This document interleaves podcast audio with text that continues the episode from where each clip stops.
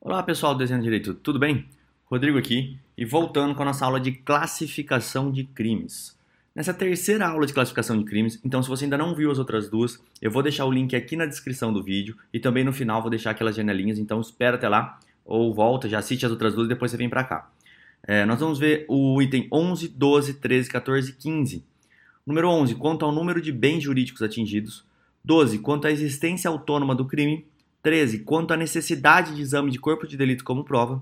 14. Quanto ao local em que o crime é praticado. E 15. Quanto ao vínculo existente entre os crimes. Aqui, basicamente, a gente termina toda a classificação clássica, vamos dizer assim, dos crimes. Existem outras classificações, óbvio, mas essas aqui são as mais cobradas, em provas e tudo mais. Antes da gente começar a aulinha, deixa eu dar um recadinho para vocês, que é a Semana do Concurseiro. Rodrigo, o que é isso, Semana do Concurseiro? É um evento que eu estou realizando. É, eu realizo essa semana e dou muita dica para quem está estudando para concurso público ou para OAB ou quer aprimorar a maneira como estuda. E eu resolvi então fazer uma semana inteira onde eu vou passar diversas dicas, aulas e tudo mais. Então eu abro o prazo de inscrição, você se inscreve e a semana acontece. Aí você vai perguntar, mas quando que acontece essa semana, Rodrigo, para eu fazer minha inscrição? Eu não sei quando você vai estar tá vendo esse vídeo, então eu não vou te dar uma data específica. Eu vou fazer o seguinte: eu vou colocar as informações da semana do concurseiro na descrição do vídeo. Se ela já tiver acontecido é, e eu já tiver a data da próxima semana do concurseiro, aí eu te aviso também lá na descrição. Se eu não tiver ainda, eu vou deixar uma lista de pré-reserva, que aí você deixa seu e-mail lá e quando for a semana do concurseiro nova eu te aviso. Mas agora, no momento que eu estou gravando esse vídeo, tá rolando a primeira semana do concurseiro, então não perde tempo, vai lá se inscreve que o evento vai ser show, vai ser o maior evento do Brasil sobre concurso público, sobre como estudar. Então vamos embora aqui agora para a aula, entrando aqui na classificação dos crimes. É, e o primeiro que a gente vai falar é quanto o número de bens, deixa eu afastar um pouquinho, quanto ao número de bens jurídicos atingidos.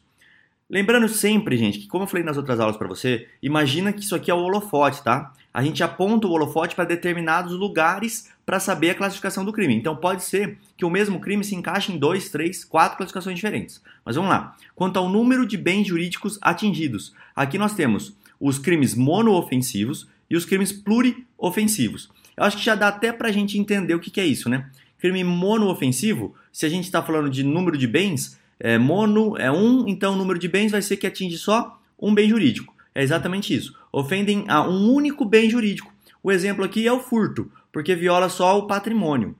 E os crimes pluriofensivos, o que, que são isso? Vamos abrir aqui, ó. Atingem dois ou mais bens jurídicos. Exemplo, o latrocínio, porque ele atinge a vida e também o patrimônio. E qual que é um outro exemplo que você consegue pensar? Vamos lá. Ligado com o furto. Se eu juntar o furto e uma lesão, o furto e uma ameaça, o que, que eu tenho? Eu tenho roubo. Então também, o roubo é um crime pluriofensivo, porque ele ofende, de um lado, o patrimônio da pessoa, que é o furto aqui no caso, mais a lesão que ela sofreu, seja uma ameaça, seja uma lesão em si. Então, tem dois é, bens jurídicos diferentes que foram atingidos: a vida da pessoa, a integridade física dela e o patrimônio. Vamos agora então para o número 12. Quanto à existência autônoma de crime. O que, que, é isso? Quando o crime existe sozinho. É mais ou menos isso. Vamos ver. São os crimes principais e os crimes acessórios, difusão ou parasitários. Então, a existência autônoma de crime, isso remete a um crime sozinho, que nem eu falei para vocês. Então, vamos ver o que são crimes principais aqueles que possuem existência autônoma, independente da prática de um crime anterior. O exemplo que ele deu aqui foi o estupro. Ou, por exemplo, olha aqui o que eu estava falando para vocês no começo. O furto, ele é um crime monoofensivo e é um crime principal, não é um crime acessório. É, por que isso, Rodrigo? Porque ele existe por si só. O estupro ele existe por si só. Ele não precisa da ocorrência de um crime anterior para que ele ocorra. Isso é bem fácil, é um conceito bem simples. E o nome que pode complicar é que no crime acessório, crime de fusão, crime parasitário, a gente tem que pensar no nome e guardar alguma referência. Então, por exemplo, quando eu tenho um acessório, eu não posso usar o acessório sozinho. Pensa assim. Então vamos lá. Você pode sair na rua só usando um cinto? Não, você não pode. Você precisa do principal, que é a roupa. Então você vai ter a roupa e os acessórios da roupa. É a mesma coisa aqui com relação ao crime. O crime de fusão, imagina que ele tem uma conexão com uma outra coisa. Eu não vou usar a palavra conexão aqui, é melhor usar a palavra fusão mesmo. Que ele está fundido em outra coisa, ele precisa estar tá fundido em outra coisa. E o parasitário, que eu acho que é o mais fácil de você imaginar, porque um parasita ele sobrevive num, numa outra coisa. Então, imagine um parasita de uma árvore. Ele só vai viver grudado naquela árvore. E é exatamente isso que a gente fala quando a gente fala de crime autônomo. Depende da prática de um crime anterior para sua existência. E o exemplo aqui para você ficar ligado é a receptação. Então a receptação, ela depende do quê? Da ocorrência de um furto. Porque se não ocorrer um furto, não tem como haver a receptação. E o que, que é a receptação?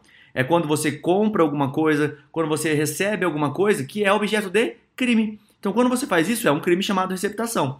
Só que para você receber algo, para você guardar algo que seja objeto de um crime, tem que ter havido um crime anterior. Então, beleza, perfeito, deu para entender, mas agora eu quero complicar um pouquinho e te dar uma dica super boa que pode cair na sua prova.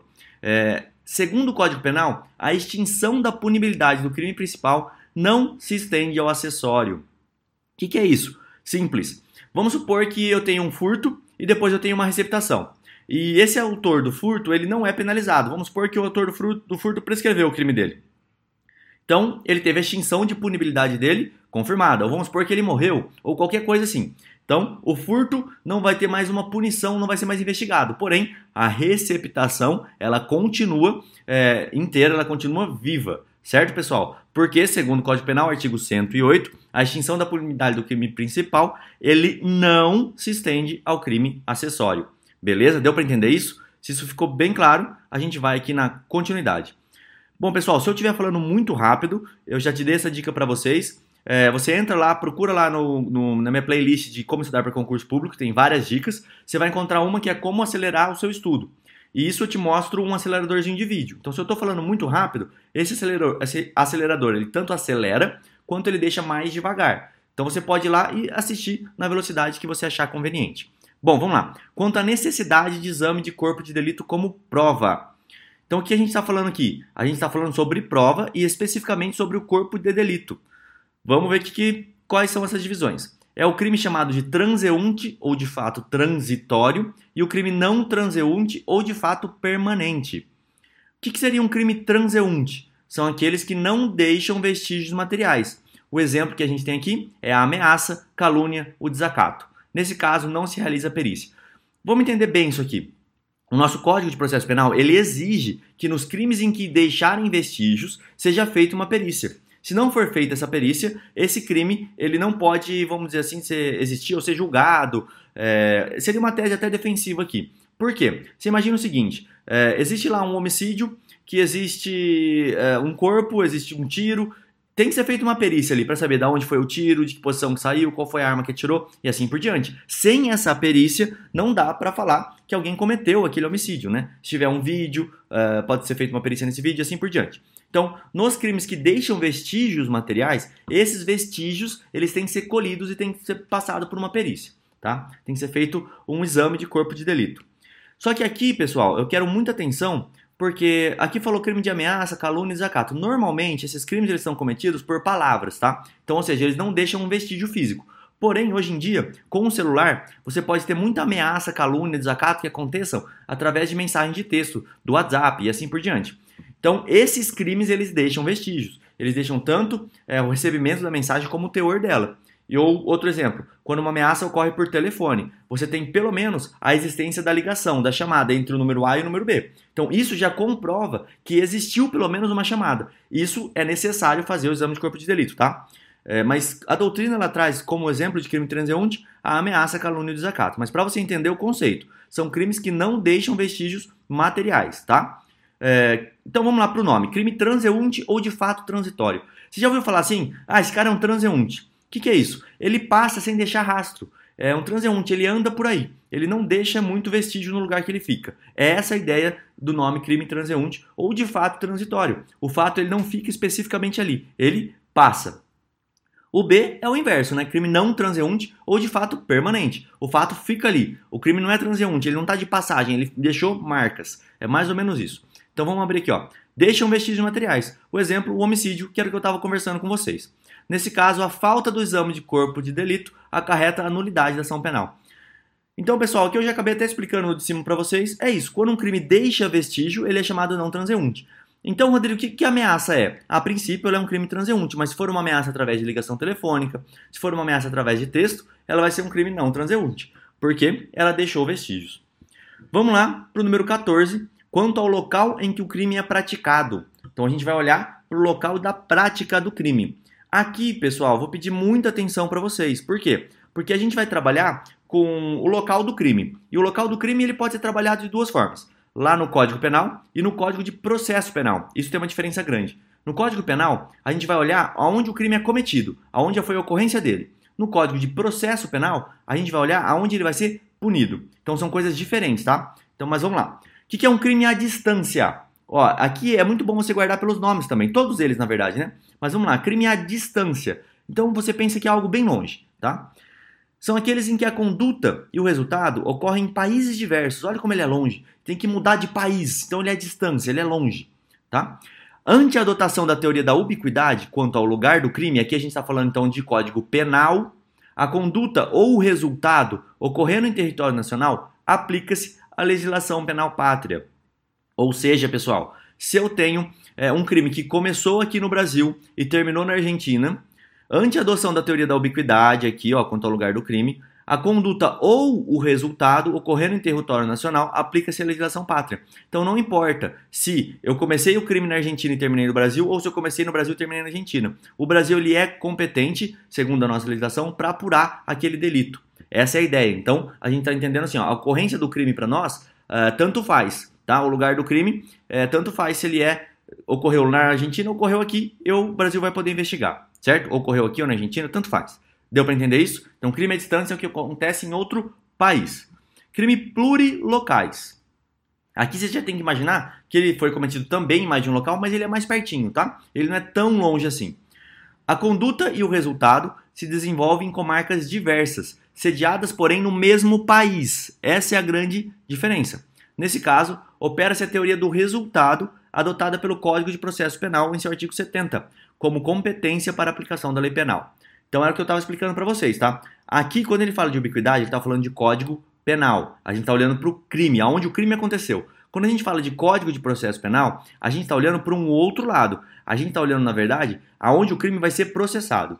Então, o que é um crime plurilocal? É um crime em que a conduta e o resultado se desenvolveu em comarcas diversas. Então, vamos dar um exemplo. O cara dá um tiro na pessoa, a pessoa sai correndo, atravessa a linha divisória da cidade e morre lá do outro lado. Então, o resultado aconteceu numa cidade e a conduta aconteceu em outra, certo? Sediadas, porém, no mesmo país. Nesse caso, opera-se a teoria do resultado, adotada pelo Código Penal. Ou seja, aonde ocorreu o resultado é que o crime vai ser apurado, vai ser competente. Então você imagina a comarca A e a comarca B. O crime começa a ocorrer na comarca B, porém termina na comarca A. Aonde vai ser competente para julgar? A comarca A, porque foi onde aconteceu o resultado. Porém, existem exceções aqui. Eu vou recomendar que você assista a minha aula sobre isso. Tem lá na lista geral do Código Penal, na playlist, então você procura lá, porque é um tema muito legal de você entender como é que funciona aqui. E tem diversas exceções. O exemplo, o homicídio pode ser uma exceção desse artigo, porque às vezes é mais interessante você processar o cara no local onde a, o resultado começou, a conduta iniciou, do que o lugar onde o resultado foi feito. Vamos supor, o cara tomou todos os tiros na cidade A, porém morreu na cidade B. Ele seria julgado na cidade B. Porém, como tudo aconteceu na cidade A, essa competência pode ser deslocada, essa é uma exceção a esse artigo 70 aqui do Código de Processo Penal. Mas vai lá que vocês vão entender tudo como funciona. É, crimes em trânsito, não crimes de trânsito, hein? Crimes em trânsito. O que seria isso? Crimes em trânsito, somente uma parte da conduta ocorre em outro país sem lesionar ou expor a perigo o bem jurídico das pessoas que nele vivem. O exemplo é o melhor. Um argentino envia uma carta com uma ofensa ao americano, porém essa carta ela passa pelo território brasileiro. Ou seja, a carta passar por aqui, ela não causou lesão a ninguém aqui dentro do país. Isso é um crime em trânsito, tá? Ele é em trânsito aqui no Brasil, tá? É, ele pode ser um crime, olha que bacana, ele é um crime em trânsito no Brasil, ele é um crime à distância nos Estados Unidos ou lá na, no estado, é, na Argentina. Beleza? Deu para entender isso aqui também? Fechou? Então vamos aqui embaixo. Quanto ao vínculo existente entre os crimes, o que, que seria isso? Existem crimes independentes e crimes conexos. Esse crime conexo você vai ver demais, porque é uma coisa que existe muito, tá? É, o crime independente não, porque normalmente é, o crime ele é independente, entendeu? A conexão que é a exceção. Então, normalmente você ouve crime conexo, mas você tem que saber o que é um crime independente, porque às vezes eles podem perguntar e você fala, meu Deus, e agora? O que é isso? É, a ideia aqui é meio simples, né? Se for imaginar o que é um crime independente, sem um abrir, é aquele que acontece meio sozinho, né? O que é uma pessoa independente? É a mesma coisa. Vamos abrir aqui. Não apresentam nenhuma ligação com outros delitos. Olha lá, é exatamente isso. Pelo nome já dá para entender. Um crime independente é um crime que acontece por ele mesmo, ele acontece sozinho, ele não está ligado a mais nada. Crimes conexos. Ocorre uma ligação dos delitos entre si, tá? Aqui você imagina isso, é, é a conexão entre crimes mesmo, assim, quando um crime está somado ao outro. Não igual aquele primeiro exemplo que a gente deu, vamos voltar aqui, ó, que quanto ao número de bens jurídicos atingidos, isso é diferente. Eu estou olhando só o bem jurídico, tá? É um crime só, latrocínio, com dois bens jurídicos atingidos. Aqui embaixo, o que eu estou procurando é uma conexão entre crimes. Então, uh, vamos ler para você entender. Ocorre uma ligação dos delitos entre si. Essa conexão pode ser penal ou processual. A conexão penal que nos interessa divide-se em. Então, vamos, vou explicar aqui antes de abrir a divisão dela. Um crime conexo seria, por exemplo, Uh, aconteceu um latrocínio e também aconteceu um tráfico de drogas e esses fatos estão ligados. Eu tenho dois crimes diferentes ligados entre si. Aconteceu um furto, mas também aconteceu um outro crime, vamos supor uma injúria. Depois que o cara foi preso, ele xingou a pessoa. Esses crimes estão ligados entre si, eles são conexos, beleza? Vamos abrir aqui. Nós temos três tipos de conexão e é isso aqui que cai no seu concurso porque essa parte que é um pouquinho mais complicada. Ele não vai perguntar só o que é um crime conexo, mas vai perguntar o que é uma conexão teleológica ou ideológica. Olha só. Então vamos começar com a teleológica ou ideológica. O crime é praticado para assegurar a execução de um outro crime. É, essa aqui é a teleológica ou ideológica. Então eu vou cometer um crime para ele assegurar a execução de um outro crime, beleza? Nós vamos ter que assegurar a execução de um outro crime. Eu cometi um crime, mas eu tenho que cometer outro para garantir a execução do primeiro crime. Deu para entender? Então, está acontecendo lá um crime de estupro, e para eu conseguir praticar esse crime de estupro, para eu conseguir terminar o meu crime de estupro, eu preciso cometer o homicídio de uma outra pessoa que estava me impedindo. Isso é um crime praticado para assegurar a execução de um outro crime. Conexão consequencial ou causal. Ela vem da palavra consequência, certo? Causa. Então, o crime é cometido na sequência de outro para assegurar a impunidade, ocultação ou vantagem de outro delito. Vamos ver a diferença. O primeiro que ele fala é o praticado para assegurar a execução do outro delito, certo? É, eu tenho um crime que é praticado para eu conseguir fazer o outro crime. Foi o exemplo do estupro que eu dei aqui. Eu vou lá cometer um estupro contra uma pessoa e quando eu tento cometer esse estupro, alguém vem e me impede, mas eu mato primeiro essa pessoa e depois eu cometo o estupro. Isso é um crime praticado para assegurar a execução de outro. Agora, a diferença aqui embaixo é que o crime é cometido na sequência de outro para assegurar impunidade, ocultação ou vantagem. Ou seja, o primeiro delito já acabou. Então você imagina o seguinte: a pessoa vai e faz um furto ao banco, que nem aquele que cavou um túnel, entrou lá, pegou. Então você imagina que o engenheiro daquela obra ele está ameaçando contar que, que quem foi as pessoas que cometeram aquele furto. O furto já foi, já acabou. Agora, para assegurar a impunidade, a ocultação ou a vantagem desse furto, o assassino ou bandido aqui que furtou vai lá e mata aquele engenheiro que construiu o túnel para ele. Ele fez isso para quê? Para segurar a impunidade do furto, para ocultar esse furto ou então para obter a vantagem dele. Não precisa ser os três, tá? Porque é o. Mas qualquer uma da motivação aqui já serve. E aqui nós temos uma observação muito, muito bacana, que é a seguinte. Essas duas espécies possuem previsão legal, servindo como agravantes do crime. Em caso de homicídio, servem também como qualificadora. O que, que, é isso? Daqui a pouco eu vou chegar nesse artigo lá na parte especial, na parte geral do Código Penal. E existem é, artigos genéricos que colocam as agravantes no crime, ou seja, eles aumentam a pena. Existem também, lógico, aquelas que diminuem, mas no caso aqui a gente está falando como agravantes. Elas são previstas no artigo 61. São algumas causas que, para todos os crimes, eles são agravados por conta dessas, dessas causas. E ah, essas, esses dois exemplos de conexão, tanto a teleológica ou ideológica, como a conse é, consequencial ou causal, elas são ah, agravantes aqui no artigo 61. Legal isso, né? Agora, no caso do homicídio, ela não é uma agravante porque o homicídio fala que ela é uma qualificadora. Então aí, ela é uma qualificadora, tá? A diferença aqui entre a agravante e a qualificadora, você vai ver bem no delito, assim, quando um crime é qualificado, ele vai ter então uma nova pena. Vai surgir uma nova pena para ele e quando ele é agravado, o juiz vai ter mais liberdade para poder aumentar porém não tem uma nova pena mínima e uma nova pena máxima. Ele só tem é, uma possibilidade de aumentar. Agora, aí sim, se a gente falar de causa de aumento, que também é diferente, você vai ter uma quantidade fracionária. Então, às vezes, uma causa de aumento pode ser um terço, dois terços, é, e aí já está mais vinculado o juiz a aumentar até um terço. Ele tem essa fração para você entender a diferença. Bem rapidinho. Vamos lá aqui é, falar sobre conexão ocasional. O que é essa conexão ocasional? O último item que a gente vai falar nessa aula. O crime é praticado como consequência da ocasião proporcionada pela prática do crime antecedente. Um exemplo: o estupro praticado após o roubo. Então seria assim: ele está lá, já cometeu o roubo mesmo e faz um estupro. Trata-se de uma, de uma criação doutrinária sem um amparo legal. Aqui no Brasil nós não temos um amparo a essa conexão ocasional, mas se perguntarem você sabe o que é. Vamos só dar uma olhadinha aqui nos nomes, porque esse aqui é a mais complicado de explicar, é, causa bastante dúvida assim, mas não é tão difícil se você parar para olhar com calma. Então, conexão teleológica ou ideológica é quando ela acontece durante a execução de um outro crime.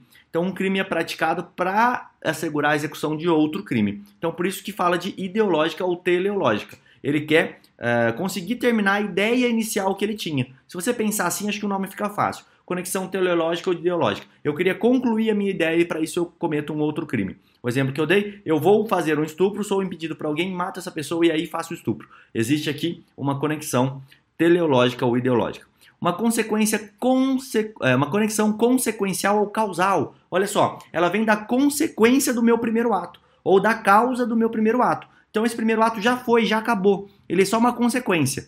Ou seja, eu mato o engenheiro que construiu o túnel, eu mato o segurança que me viu para assegurar o roubo que eu cometi, o furto que eu cometi e assim por diante. Só toma cuidado que no caso do roubo, nós temos o roubo impróprio. E no caso do roubo impróprio, é, esse roubo ele tem essa conexão consequencial, mas ela é imediata e aí ele vira roubo. Vou explicar rapidinho. Ele começa como um furto, o roubo impróprio, ele é um furto. Porém, na hora que eu estou saindo da residência, na hora que eu estou tentando fugir, o segurança me vê e me persegue logo após esse fato. E aí eu vou e cometo uh, um crime contra ele. Então, assim, Cuidado aqui no roubo impróprio, porque ele vai misturar um pouquinho das duas aqui, dependendo da hora que aconteceu, e aí ele vai virar um roubo impróprio. Mas roubo impróprio é isso, é um furto que acontece, o furto ele praticamente termina, e a partir daí eu cometo uma violência, tá? Então cuidado aqui com roubo impróprio para não confundir. Por isso que eu falei do exemplo do estupro, que é mais fácil, ou então daquele furto do banco, que já tinha terminado, já tinha acabado, ou imagina um roubo mesmo, que depois a pessoa venha matar outra pessoa, certo?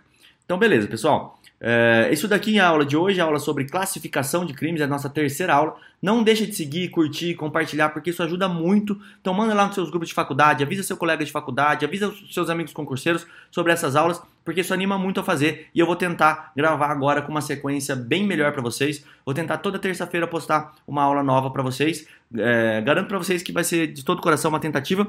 Porém, não sei se eu vou conseguir executar, mas vocês podem ter certeza que as aulas vão voltar a todo vapor. Muito obrigado e até a próxima.